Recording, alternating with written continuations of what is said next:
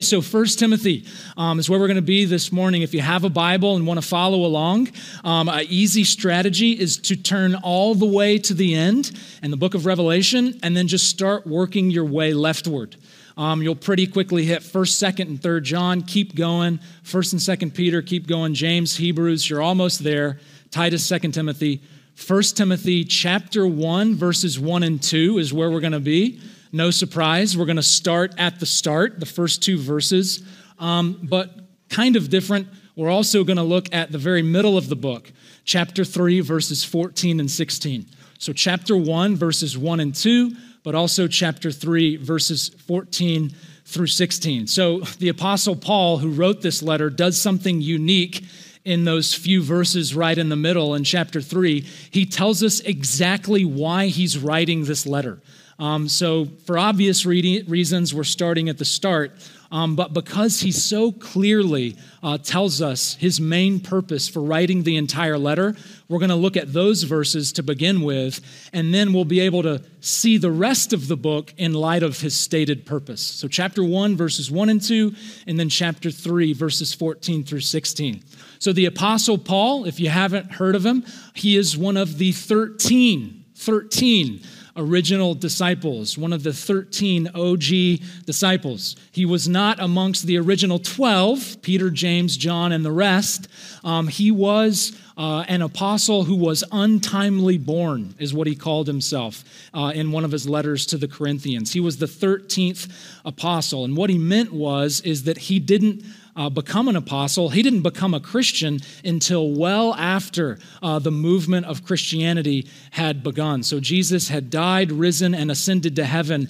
And then years later is when the apostle Paul became a Christian and then eventually became an apostle. Why did Jesus do this with Peter? Why did he, I'm sorry, with Paul? Why did Jesus set Paul up like this? Well, I think it's because he wanted to make an example of Paul. Um, because you see, Paul was a Jew's Jew. He was incredibly religious and zealous at following the, relig- uh, the Jewish religion and the Mosaic code, the law of Moses. Um, he was really, really good at it. Um, but Jesus confronts Paul and convinces him that he is just as much in need as the grace of Christ as the nastiest sinner. So the Apostle Paul becomes a Christian and then, again, kind of an irony, even though he's a Jew's Jew, Jesus sends him out on a mission to the Gentiles. He for sure makes it as far as Rome, where all those pagans are. And then maybe uh, we think got as far as Spain. So he was sent on a special mission to take the gospel beyond Judea, beyond Samaria, and to the ends of the earth. Well, along the way, as the apostle is on his missionary journeys, he's planting different churches. He also had a missionary team.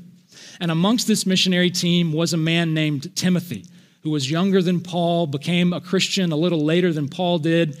Paul discipled Timothy um, and brought him onto his missionary team. And then Timothy would stay at different uh, one of Paul's church plants in order to provide further leadership because Paul couldn't be at all of his churches at once. And so he would have what sometimes scholars refer to as apostolic delegates that he would leave behind or send to one of his church plants. So Timothy wasn't a pastor in the same way that I or Jonathan or Eric are one of the pastors here who live and stay amongst the church. He was more of an apostolic delegate that Paul would send around to his different churches and give assignments to. Well, his assignment at this point, when the letter's written, is to the church in Ephesus. And Paul is going to say that he's writing to Timothy to provide further instruction on how he is to lead the church and how the church is to order itself. So let's read these verses. 1 Timothy chapter 1, verses 1 and 2, and then chapter 3, verses 14 through 16. Brothers and sisters, hear the words of our God. Paul, an apostle of Christ Jesus, by command of God our Savior and of Christ Jesus our hope to Timothy, my true child in the faith, grace, mercy, and peace from God the Father and Christ Jesus our Lord. And then chapter 3, verse 14. I hope to come to you soon, but I am writing these things to you so that if I delay, you may know how one ought to behave in the household of God, which is the church of the living God, a pillar and buttress of truth. Great indeed, we confess, is the mystery of godliness. He was manifested in the flesh, vindicated by the Spirit, seen by angels, proclaimed among the nations, believed on in the world, taken up in glory. This is the word of the Lord. Thanks be to God. In March of 2021, Gallup Research and Polling Organization, they published a report that revealed for the first time in American history a majority of Americans do not belong to a house of worship. For the first time in American history, they found out a majority of Americans do not belong to a house of worship. The article is entitled U.S. Membership Falls Below Majority for the First Time, and the report presented data that only 49% of American adults belong to a church. Gallup has been uh, reporting this data as far back as 1937. And for the first six decades, from the 30s to the 90s, this number hovered around 70% of Americans who reported attending a church. But over the past two decades, there has been a dramatic decline. And this number is even more startling when you isolate specific generational segments, specifically millennials, those of us who were born in the 80s and 90s. Of that generation, only 36% are actively participating or belong to a local church. So 49% nationally, 36% amongst millennials. So it seems that an entire nation is asking itself about the church why bother? Why bother with the church? Maybe you know someone who is asking that question. Maybe you yourself are asking that question. And if that's true about you, I want to say that it is okay to honestly ask that question. And I'm glad that you're still here to wrestle through this with us. And I want to say that you're not alone. Many of us here who are leaders and committed members, we ourselves have gone through our own season of disenchantment and even distance from the church. I recall for myself my freshman year of university, my first time away from home. I wasn't a Christian yet at that point in my life, but I did grow up going to church regularly, mostly weekly. But as soon as I got to school, as soon as I got away from home, never went to church. Didn't think twice about it. Who cares? Why bother? So, over the next several weeks, we want to help those who find themselves discouraged in their relationship with church. We want to help you come to acknowledge the blessing and the necessity of the local church. And as always, again, we look to the scriptures to answer the questions of our heart. And in this case, Paul's first letter to Timothy.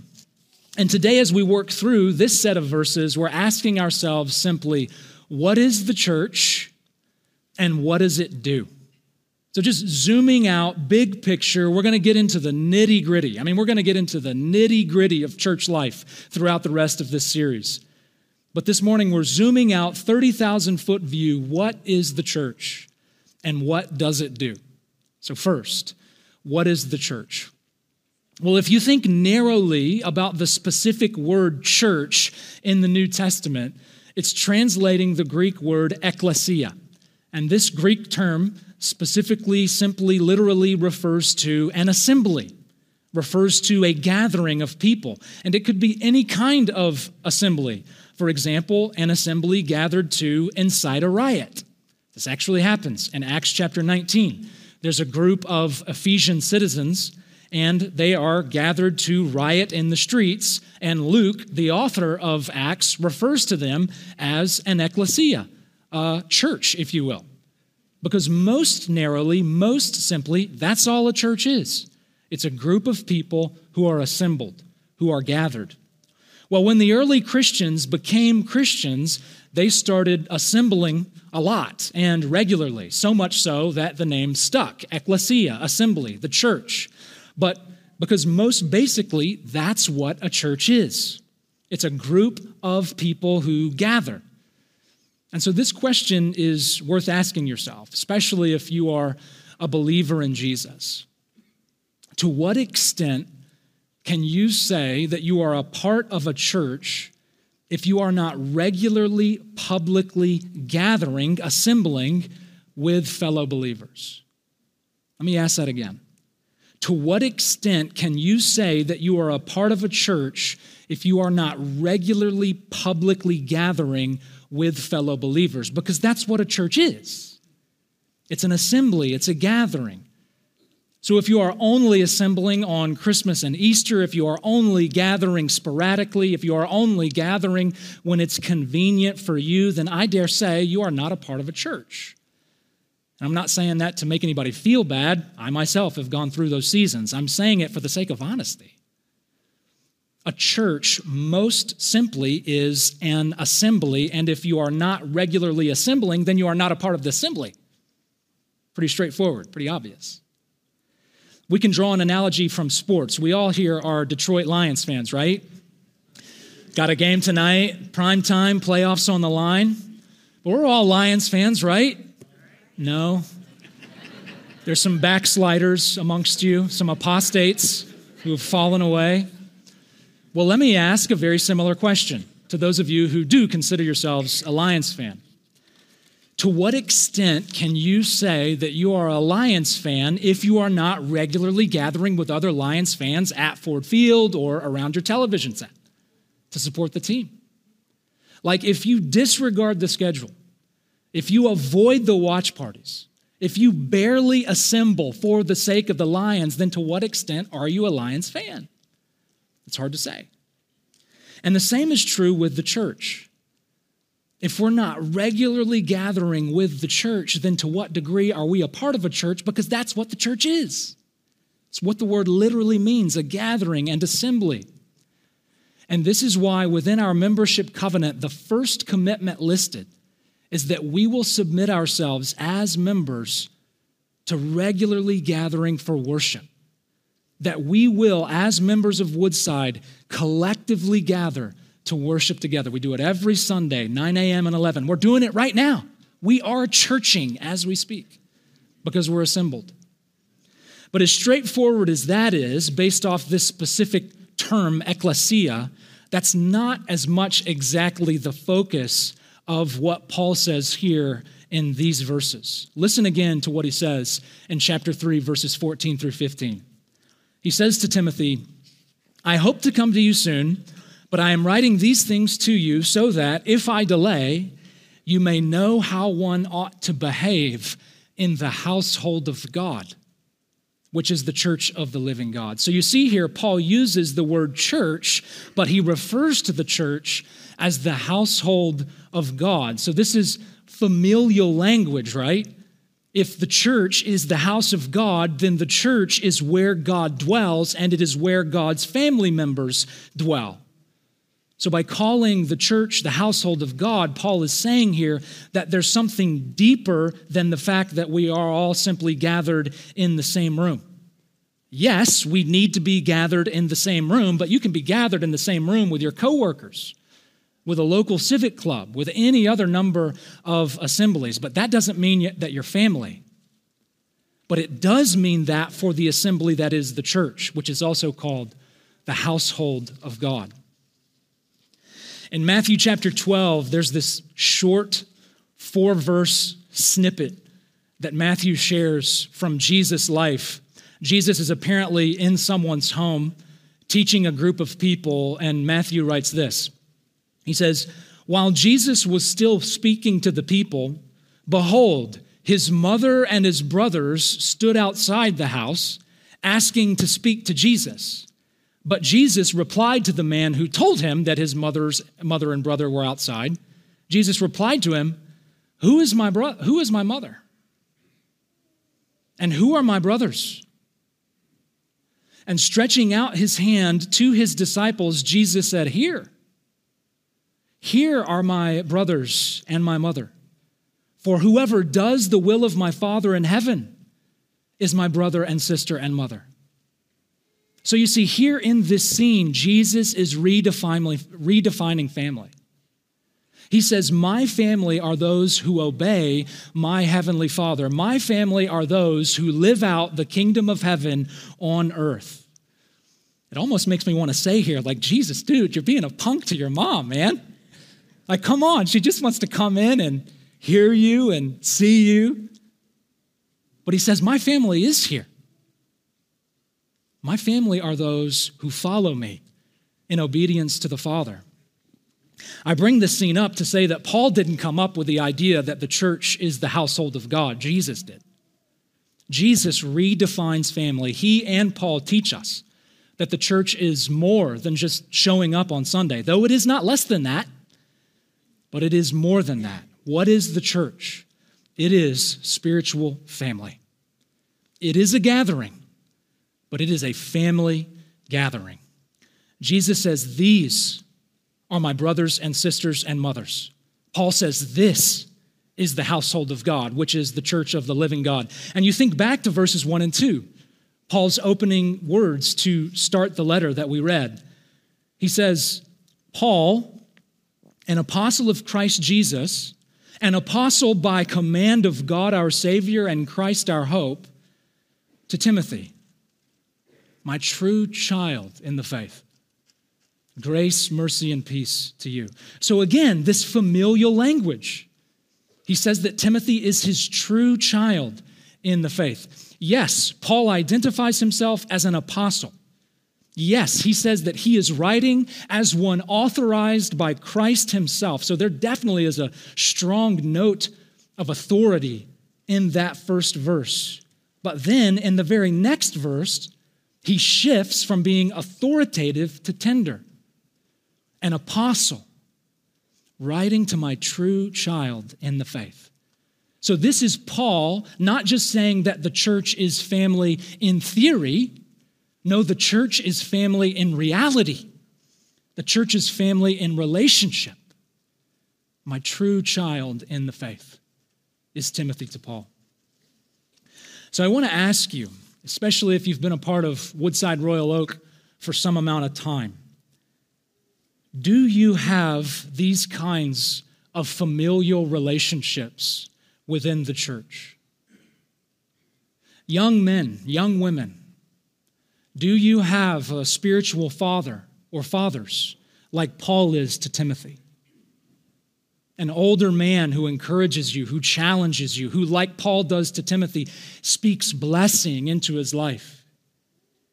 Paul writes to his child in the faith and says, Grace mercy and peace to you. That's my heart for you as your father in the faith. Do you have somebody like that here? Or, like Jesus said he had, do you have a spiritual mother or mothers? An older lady in the faith who knows you, who loves you, who listens to you, who prays for you, who sets an example for you in the faith. And to my older brothers and sisters, are you stepping into the lives of younger of those younger than you so that you can be that kind of person for them, like Paul was to Timothy? And to all of us, whether young or old, do you have peers? Do you have those with whom you share a spiritual friendship? Those with whom you can truly say are your brothers and sisters in Christ? Well, if the answer to any or all of those questions is no, if the answer to any or all of those questions are no, then you are not experiencing the church as God intends you to. What is the church? It is a spiritual family. God wants you to receive the wisdom and love of the older men in our church. God wants you to witness the grace and strength of the older ladies in our church. God wants you to feel connected with friends in Christ with peers, brothers, and sisters in this church. These relationships take time to create, and they are often messy in the process, but they are necessary. And they are a great blessing. And the primary way that we want to help you step into these kinds of relationships is through what we call life groups that Lauren mentioned earlier. On Sunday mornings, we have our large corporate public worship assembly. And then throughout the week, in people's homes, we have much smaller, much more personal groups that we call life groups, where you can get connected really in spiritual family, in intimate relationships that are centered on Jesus and following Him together. We love to help you get connected. So, what is the church? We are spiritual family. Secondly, what does the church do? What does the church do? There's again many things we could say in relation to this question, but let's see how Paul answers that question here in these verses. 1 Timothy chapter 3 verses 14 through 16 again. He says to Timothy, "I hope to come to you soon, but I'm writing these things to you so that if I delay, you may know how one ought to behave in the household of God, which is the church of the living God, a pillar and buttress of truth. Great indeed, we confess, is the mystery of godliness. So there's the two things that Paul says the church does. He says we ought to behave or we ought to conduct ourselves in a certain way as the household of God. That's verse 15. Then, secondly, he says we confess. We confess the mystery of godliness. The mystery of godliness just being a certain way to refer to Christian revelation. That which was hidden is now revealed in the gospel of Jesus. So, those are the two things we do. We conduct ourselves in a certain way, and we confess the truth of the gospel. Or, as you see it in your notes, we model and confess the truth. And the one is related to the other. It's only as we conduct ourselves in a certain way, it's only as we order ourselves appropriately in the household of God that we are then able to confess the truth of the gospel faithfully and effectively. So, throughout this letter, the apostle is going to give direction for the church, for how we are to engage false teachers, for how men are to repent of their anger, for how women are to be wary of materialism and vanity, for how leaders are to be vetted, for how widows are to be cared for, how the rich are to be humbled all these different instructions help bring stable order and right conduct within the house of God. And when that happens, we are then able to be the pillar and buttress of truth, the proclaimers of the gospel that God is calling us to be. I wonder if any of you have heard this line before. When you were a child, maybe, or maybe when you were a grown child, even, visiting your grandparents' house, maybe, and you said something or you did something that was out of line as far as your grandma was concerned. And then to rebuke you, your grandmother said something like, We don't act like that in this house. We don't talk like that in this family. Now that's interesting, right? she invokes your presence in her home. And she draws on your membership in the family. And she says, No way you ought to know how one conducts himself in the household of Eldridge or whatever. Well, Paul here is saying something not too dissimilar. You know, our families are not a free for all, right? At least most of the time. When our kids get older, right? I hope. Maybe. They're not just a free for all. Our households are not places where everybody just does whatever they want to do. No, there's some structure. There's some leadership, there's commitments, there's accountability. That's the way it is for our households, and that's the way it is for God's household. That is the church. What does the church do? We conduct ourselves in a certain way. We model the truth we believe through our behavior and through our structure.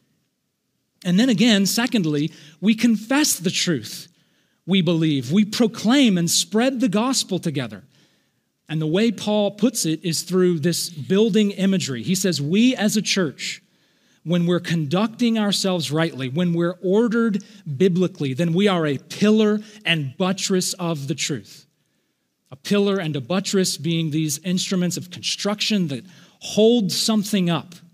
So I'm sure most of us are familiar with a pillar. It's essentially just a pole that holds up a roof or holds up an overhang of some kind. We got several of these in the basement of our house that we use to swing around as we're chasing one another, but They are truly pillars holding up, supporting our house. Those essentially are pillars. Buttresses, I was less familiar with, so maybe you are too, and I Googled some nice photos for us. The one on the left here is a standard buttress. The ones on the right are called flying buttresses because they make an archway and don't touch the ground, they fly.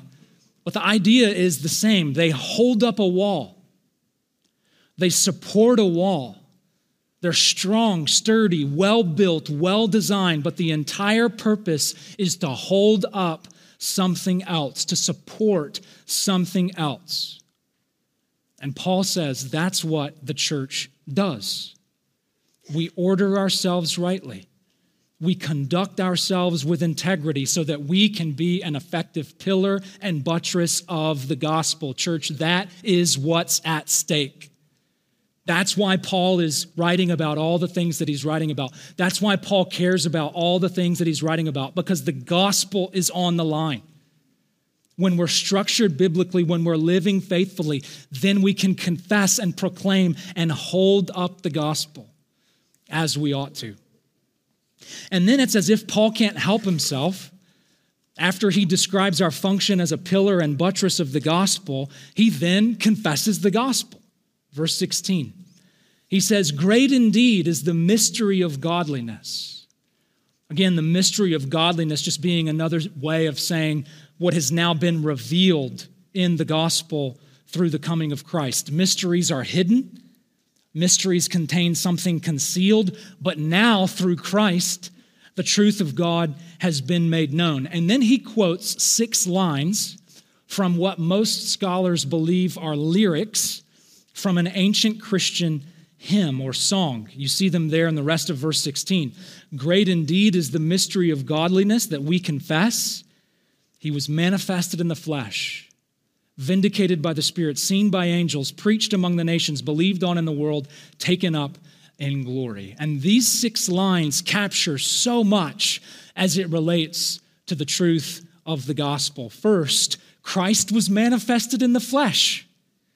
This, of course, refers to everything we just celebrated at Christmas that God has come amongst us to dwell amongst humanity. He isn't some distant, far off deity. He has drawn near, He has taken on flesh, even in the person of His Son, Jesus of Nazareth. And having taken on flesh and having lived a human life, He lived a perfect life of love and righteousness. You see, you and I living in the flesh, we fail regularly to be who God made us to be. But Jesus, the God man, succeeded where we failed. And he lived a perfectly righteous, perfectly loving life.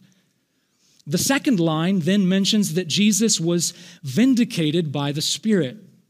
And this likely refers to his resurrection. So, after living the life that you and I should have lived, Jesus died the death that we deserved, suffering the punishment for our sin.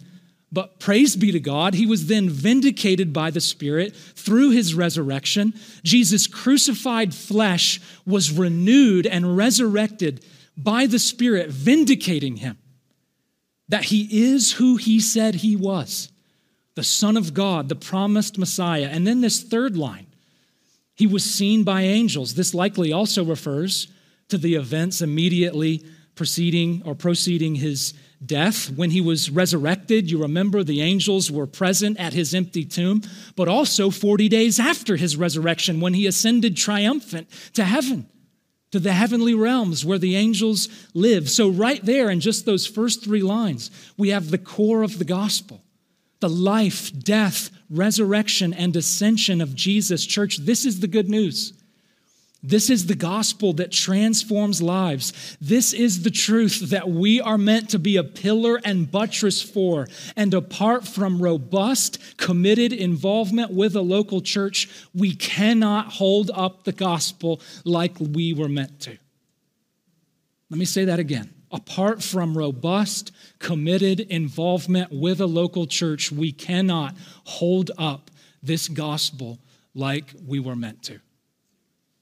So, Christian, we've got to ask ourselves what are the next steps God would have you take to become more involved, to more fully play your part within a local assembly. Maybe it's reprioritizing your schedule so that you can more consistently gather and assemble for corporate worship. Maybe it's taking the risk of pursuing spiritual family through a life group. Maybe it's becoming not just an attender, not just a consumer at church, but a committed member and a contributor through serving and giving and building relationships. What is it for you that God is calling you to take the next step and becoming more fully involved in what He has for you amongst His family? Whatever it may be, we would love to help you take those steps.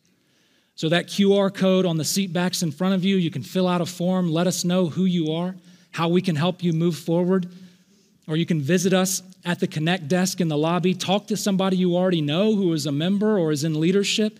The church is a spiritual family meant for deep relationships, meant for active involvement, meant for a healthy culture so that we can hold up the gospel, so that we can be a pillar and buttress for the truth for the sake of the nations and our neighborhood.